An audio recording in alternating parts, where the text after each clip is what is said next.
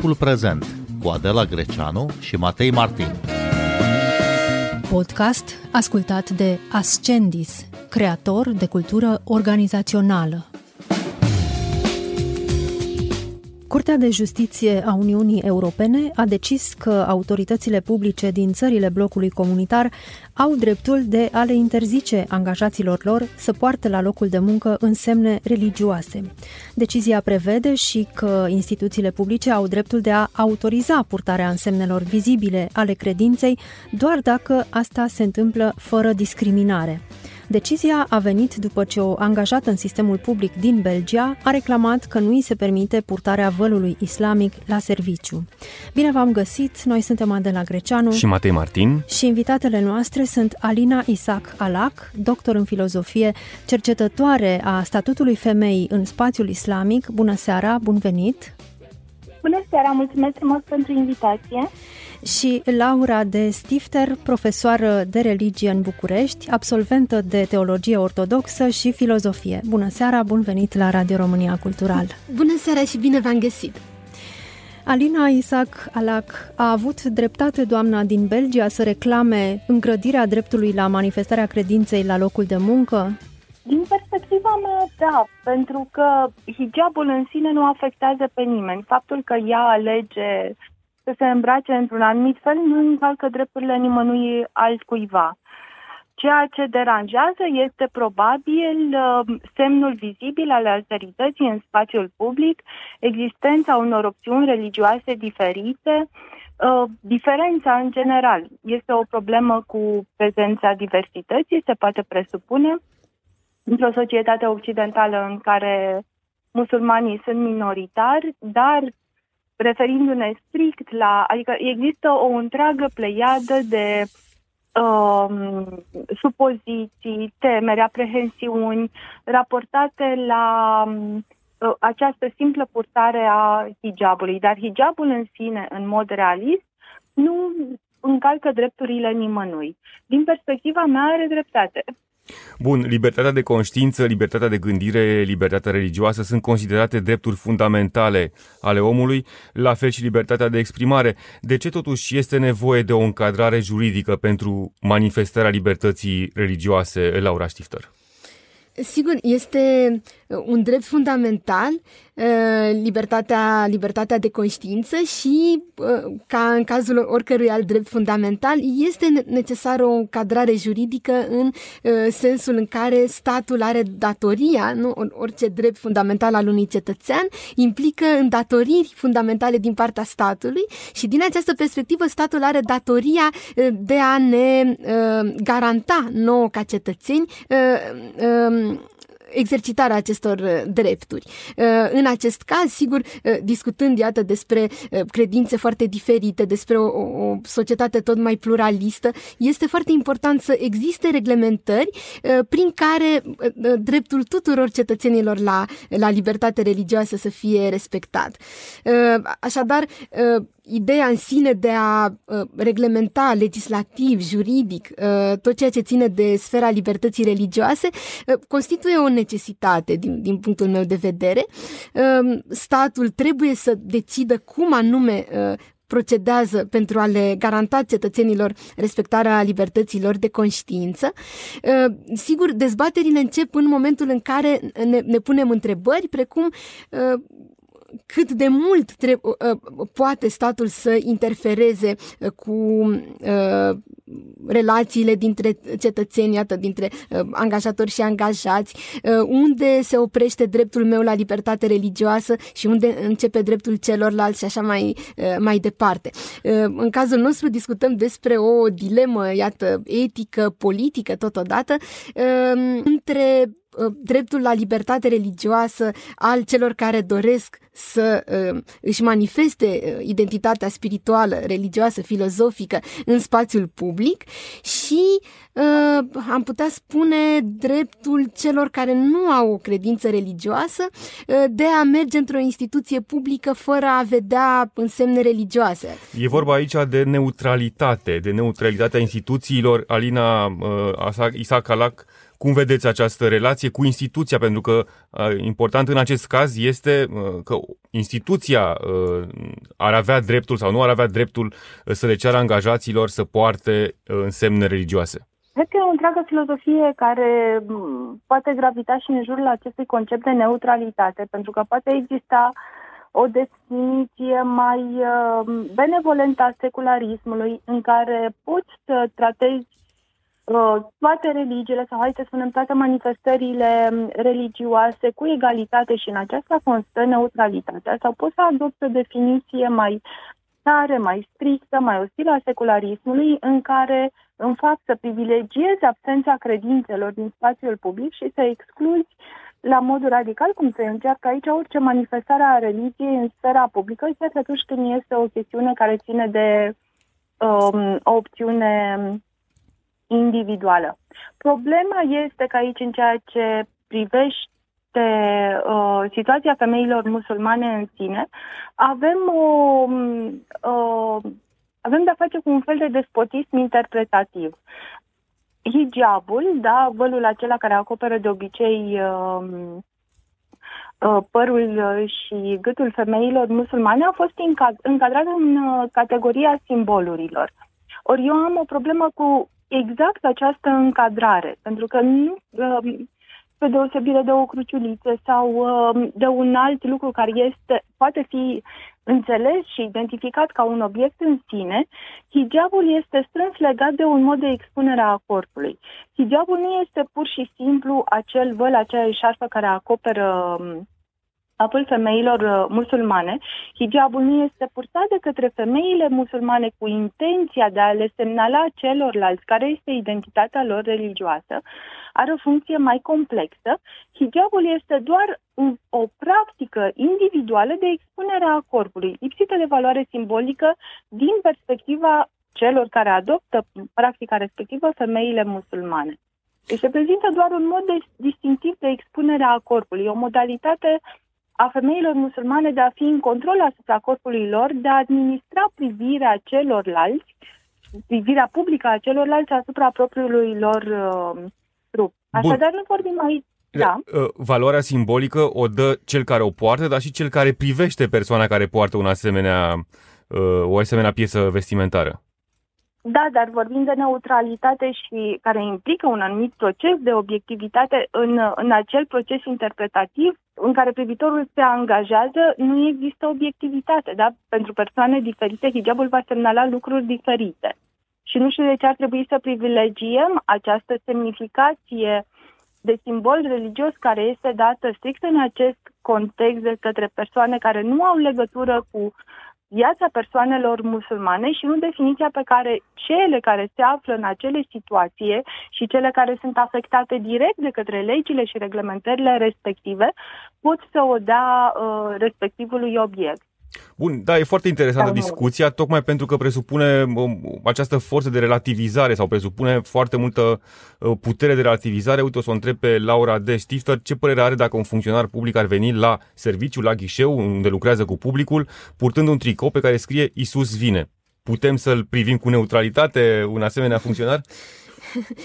Este o, o, o întrebare foarte bună.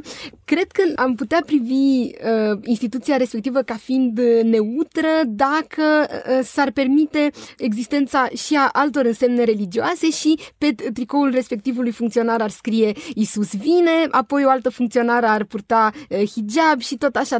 Tocmai de aceea mi se pare foarte interesant modul în care uh, Curtea de Justiție uh, a permis Uh, inclusiv uh, alternativa ca um, o instituție publică să le permită uh, angajaților expunerea tuturor însemnelor religioase și filozofice. Adică ceea ce mi se pare mie că în mass media din România este înțeles puțin neclar, am observat în titlurile știrilor pe acest subiect, este următorul aspect Curtea de Justiție nu a venit să spună uh, doar uh, puteți să le interziceți angajaților să își uh, manifeste identitatea religioasă, ci a uh, pus accentul pe un alt aspect și anume, indiferent dacă decideți să le permiteți sau nu angajaților purtarea acestor însemne, trebuie să o faceți în mod uh, non-discriminatoriu. Adică dacă instituția publică decide să permită însemne religioase, trebuie să o facă pentru orice fel de religie recunoscută. Și atunci, uh, da, dacă o instituție decide să fie inclusivă, uh, dacă uh, văd în acea instituție, da, eu ca cetățean, văd atât însemne creștine, cât și de, de, de, alte, de alte tipuri, atunci îmi va crea o imagine de nu știu, de, de neutralitate nu neapărat în sens tare, da, în sensul de uh, separare totală, excludere totală a, a religiei din uh, spațiul public, uh, ceea ce nici nu cred că ar fi dezirabil, nu așa, pentru că religia este parte integrantă a uh, identității multora dintre noi, ci neutralitate în sensul de incluziune a tuturor comunităților sau a cât, cât mai multor comunități religioase. Poate că ar trebui să ne gândim și la următoarea situație. O femeie dintr-o familie musulmană care trăiește într-o țară a Uniunii Europene nu are voie să iasă din casă fără vălul islamic, nu-i permite familia. Să zicem că această femeie lucrează într-o instituție publică și instituția a hotărât pe baza acestei decizii a Curții de Justiție a Uniunii Europene să interzică purtarea la locul de muncă a oricăror însemne religioase. Alina Isacalac, ce poate face atunci o asemenea femeie prinsă între două interdicții, între două presiuni. Regretabil este că există aceste presiuni. Nu are trebui să existe presiune nici din partea familiei, nici din partea statului. Femeia respectivă nu poate să învețe cum să fie autonomă, nu poate să învețe cum să fie liberă, cum să-și manifeste libertatea pe care o oferă teoretic statul nici dacă statul o forțează, hai să zicem că intrăm aici în uh, narațiunea aceea eliberării femeilor musulmane care sunt optimate. Nu poți să le eliberezi, dacă aceasta ar fi nuanța discuției acum, um, înlocuind o coerciție cu un alt tip de, de coerciție. Nu e problema dacă femeia respectivă poartă sau nu poartă hijab, ci dacă are libertatea și opțiunea de a alege. Din păcate, într-adevăr, în mod real există și cazuri din acestea tragice, iar faptul de a avea un serviciu, chiar și cu hijab, care aici funcționează ca un fel de strategie pragmatică de emancipare, pentru că ea are acces la piața muncii, are acces la un, un anumit din independență financiară care poate ajuta în viitor să se elibereze de această presiune care vine din uh, partea familiei și trebuie să aleagă între mm, a rupe total legăturile cu familia sa sau a renunța la un serviciu care îi poate conferi independența dorită și singura care nu câștigă este femeia musulmană din această situație. Dar în ce măsură femeile musulmane au libertatea de a alege dacă se poarte sau nu hijab? Cu excepția unor țări pe care le cunoaștem foarte bine, cum ar fi Iranul sau Arabia Saudită, în alte țări musulmane nu se pune problema unei obligativități din uh, impusă juridic, impusă prin, uh, prin lege.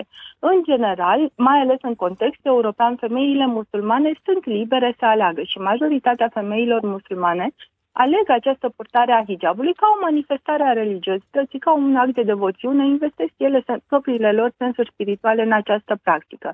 Chiar dacă poate contraria viitorul obișnuit cu un alt uh, stil de gândire. Așa cum femeile din România, de pildă Laura Stifter, poartă cruciulițe la gât și întrebarea ar fi aici cât de mici sau cât de mari ar putea fi astfel încât să nu devină ostentative, să nu fie o afirmare ostentativă uh, a, a religiozității. Exact. Uh, așa este și uh, Consider că în, în orice privință, indiferent dacă vorbim despre uh, simboluri religioase, despre uh, discursuri religioase în spațiul public, nu? Cât de des poți să îți uh, menționezi, să-ți mărturisești credința sau cum anume să o faci în spațiul public, uh, indiferent despre ce tip de manifestare publică a credinței discutăm, uh, consider că uh, este foarte important acest echilibru. Uh, sigur, de multe ori deciziile sunt contextuale, nu așa în, în unele instituții uh, în care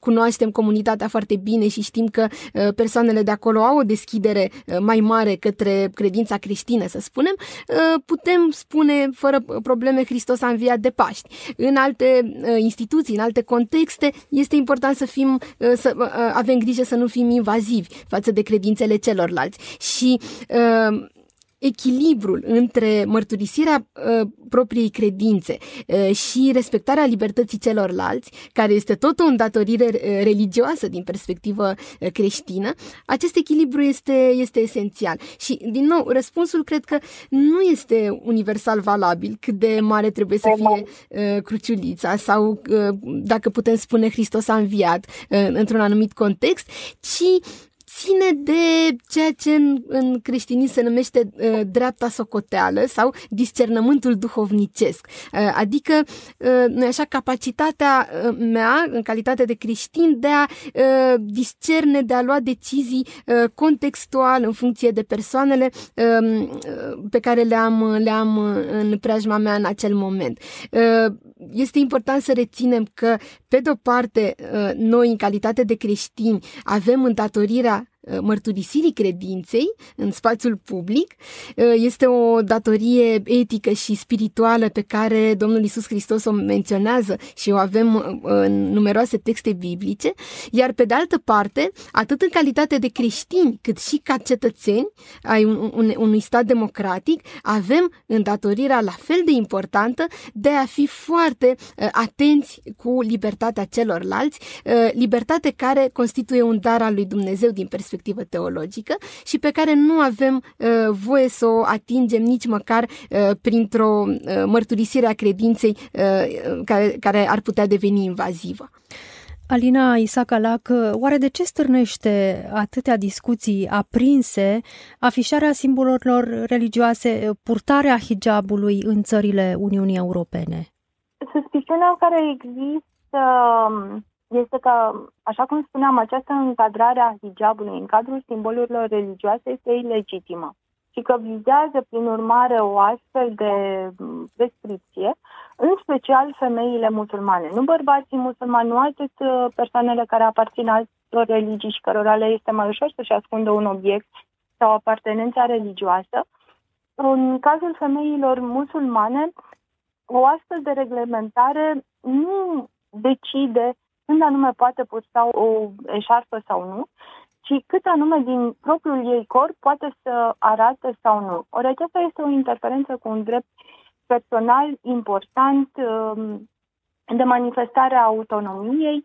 Este vorba de dreptul la autodeterminare a femeilor musulmane. Practic, ele resimt că le este interzis posibilitatea de a-și exercita cel mai elementar drept de proprietate, acela asupra propriului trup, care poate lua și această formă a expunerii propriului trup. Deci problema este că pentru femeile musulmane hijabul nu este un simbol. Simbol este doar o practică, o disciplină spirituală în care ele consideră că trebuie să traseze niște limite în ceea ce privește expunerea propriului corp. Altfel, discuția ar fi mult mai simplă. Și ele sunt cele mai vizibile și ele sunt cele mai afectate de această, să spunem, bătălie care se tot duce și a fost renuită de atâtea ori împotriva hijabului. Atacurile islamofobe se îndreaptă în primul rând asupra femeilor musulmane, nu asupra bărbaților musulmani, în special a celor care poartă hijab. Și cum poate fi schimbată oare această mentalitate care vede în hijab doar un simbol religios și nu o alegere a unei femei de a-și uh, expune mai puțin din propriul trup în spațiul public? Personal, cred că toată această discuție legată de simbolurile religioase este o discuție indirectă și aparentă. Ce ne deranjează, de fapt, este prezența unor discursuri religioase extremiste și cred că ar trebui să abordăm acea problemă direct. Să discutăm despre lucrurile care sunt cu adevărat importante și nu despre um, aparențe care de fapt nu afectează pe nimeni și care doar victimizează încă o dată femeile și în acest caz femeile musulmane. Cred că putem avea o discuție cu sens, o discuție vitală, o discuție importantă uh, de ce religia nu trebuie să interfereze în ceea ce privește deciziile statului în spațiul public din această um, dintr-o perspectivă legislativă și chiar morală, de ce discursurile extremiste nu trebuie tolerate în spațiul public, indiferent de natura lor, um, că vin pe filieră islamică sau creștină sau de altă natură, cred că trebuie să avem discuții legate de etică, de moralitate, de umanism, de valori comune care contează, nu de apartenențe religioase. Păi, tocmai de aceea uh, Uniunea Europeană, dacă e să, să se sprijine pe ideea de secularism sau pe ideea de neutralitate religioasă, uh, ține să uh, expună cumva acest, acest verdict dat acum de Curtea de Justiție a Uniunii Europene. Da, doar că eu și alte persoane considerăm că hijabul este încadrat puțin în categoria simbolurilor. Tocmai din această perspectivă că nu este vorba de șarfa în sine, este vorba că o femeie dorește să își acopere părul. Cum îmi permit să-mi acopăr părul fără a se considera că astfel îmi divulg identitatea religioasă? În uh, România sunt voci care consideră că într-un stat laic nu ar trebui permisă afișarea simbolurilor religioase în școlile publice, de pildă, de la icoanele expuse în sălile de curs, la cruciulițe de la gât și așa mai departe. Laura Stifter, cum vă poziționați aici? Uh, da, în, în primul rând, în opinia mea, uh, cele două aspecte uh, sunt diferite, merită abordate în, în mod distinct, în sensul în care afișarea unei, un, unui simbol religios într-o instituție publică undeva, da, o icoană pe un, un perete, să spunem, uh, indică uh, asumarea de către acea instituție publică a valorilor respective, în timp ce purtarea de către o persoană a unui uh, însemn religios, a unei cruciulițe la gât, să spunem, uh, indică doar uh, asumarea de către persoana respectivă a valorilor uh, religioase. Și atunci este o, o discuție sunt două discuții diferite, nu așa? O, o, unu, o instituție publică uh, poate asuma, uh, mai ales dacă vorbim da, despre instituții de stat, uh, poate asuma valorile unei anumite religii și, doi, uh, o persoană care în mod clar are valori proprii, religioase sau nu, le poate manifesta în cadrul unei instituții publice. Și, din punctul meu de vedere, în, în cea de-a doua privință, răspunsul este în mod clar afirmativ, da, am dreptul în calitate de creștin, musulman, budist și așa mai departe, departe, să-mi uh, manifest, să-mi uh, exprim uh, valorile, inclusiv prin purtarea unor însemne religioase sau prin alegerea unor, unor um, Uh, iată, componente vestimentare, uh, însă în privința celeilalte întrebări, dacă o instituție publică poate să uh, afișeze simboluri religioase, aici din nou cred că depinde mult de context. Într-o școală din mediul rural, unde de regulă toți elevii sunt creștini, să spunem, este foarte în regulă să elevii clasei să decidă, da, împreună cu părinții lor, afișarea unei icoane pe perete, iar într-o școală școală multiconfesională, sigur că uh, decizia poate fi nu de uh, neapărat de excludere a simbolurilor religioase, ci de uh, exprimarea incluziunii, de afișare uh, într-o formă sau alta a uh, diferitelor uh, simboluri religioase uh, care să reflecte valorile uh, comunităților din, uh, din acea instituție. Așadar, uh, nu, din nou, uh, nu aș vedea uh, soluția într-o formă de excludere, de eliminare a oricărui simbol religios, uh, ci aș vedea decizii contextuale de la o comunitate la alta, iar atunci când vorbim despre comunități pluriconfesionale sau chiar interreligioase, da? aș vedea o soluție de exprimare a pluralismului religios prin afișarea simbolurilor diferite diferitelor credințe. Bun, dar cum exprimă atunci ideea de stat laic? Uh, Dacă Constituția indică asta. Uh, da, este o, o, din nou o întrebare foarte interesantă. Uh, stat laic, din nou aș pune întrebarea, un stat laic exclude pur și simplu orice formă de menționare a religiei, de, de manifestare a religiei în spațiul public sau un stat laic uh, le, le oferă tuturor cetățenilor, indiferent de credințele lor, posibilitatea de a le, de a le exprima, sigur, într-un mod decent, într-un mod liberal, nu, nu așa? Ce, ce înseamnă ca o persoană să fie liberală, nu sau un, un stat să, să fie liberal, să permită fiecarei persoane exprimarea unui grad maxim de libertate compatibil cu libertatea celorlalți. Și atunci un stat laic, liberal, nu cumva tocmai le creează, cum spuneam, cetățenilor cadrul favorabil pentru exprimarea acestor identități, valori religioase diferite, inclusiv în spațiul public. Și din, din această perspectivă voi, voi reveni la uh, decizia Curții de, de Justiție a Uniunii Europene, amintind faptul că un, uh, această instanță, uh, da, discutăm despre instanța supremă a Uniunii Europene, nu a interzis purtarea însemnelor religioase în spațiul public, ci doar a, um, a dat un verdict prin care consideră că instituțiile publice, angajatorii funcționarii publici uh, trebuie să ia deciziile în mod non-discriminatoriu, ori să le permită tuturor și din punctul meu de vedere aceasta ar fi soluția liberală, ori să le interzică tuturor uh, purtarea însemnelor religioase, dar să nu existe discriminări. Uh, da, uh, musulmanii să nu poată și creștinii da, sau invers creștinii să aibă o constrângere în plus față de alte comunități religioase. Trebuie să fie același tratament pentru toți și din nou instituțiile publice au în continuare libertatea de a își manifesta manifesta incluziunea, uh, atașamentul față de valorile liberale, permițând tuturor angajaților de credințe diferite să-și uh, exprime credința.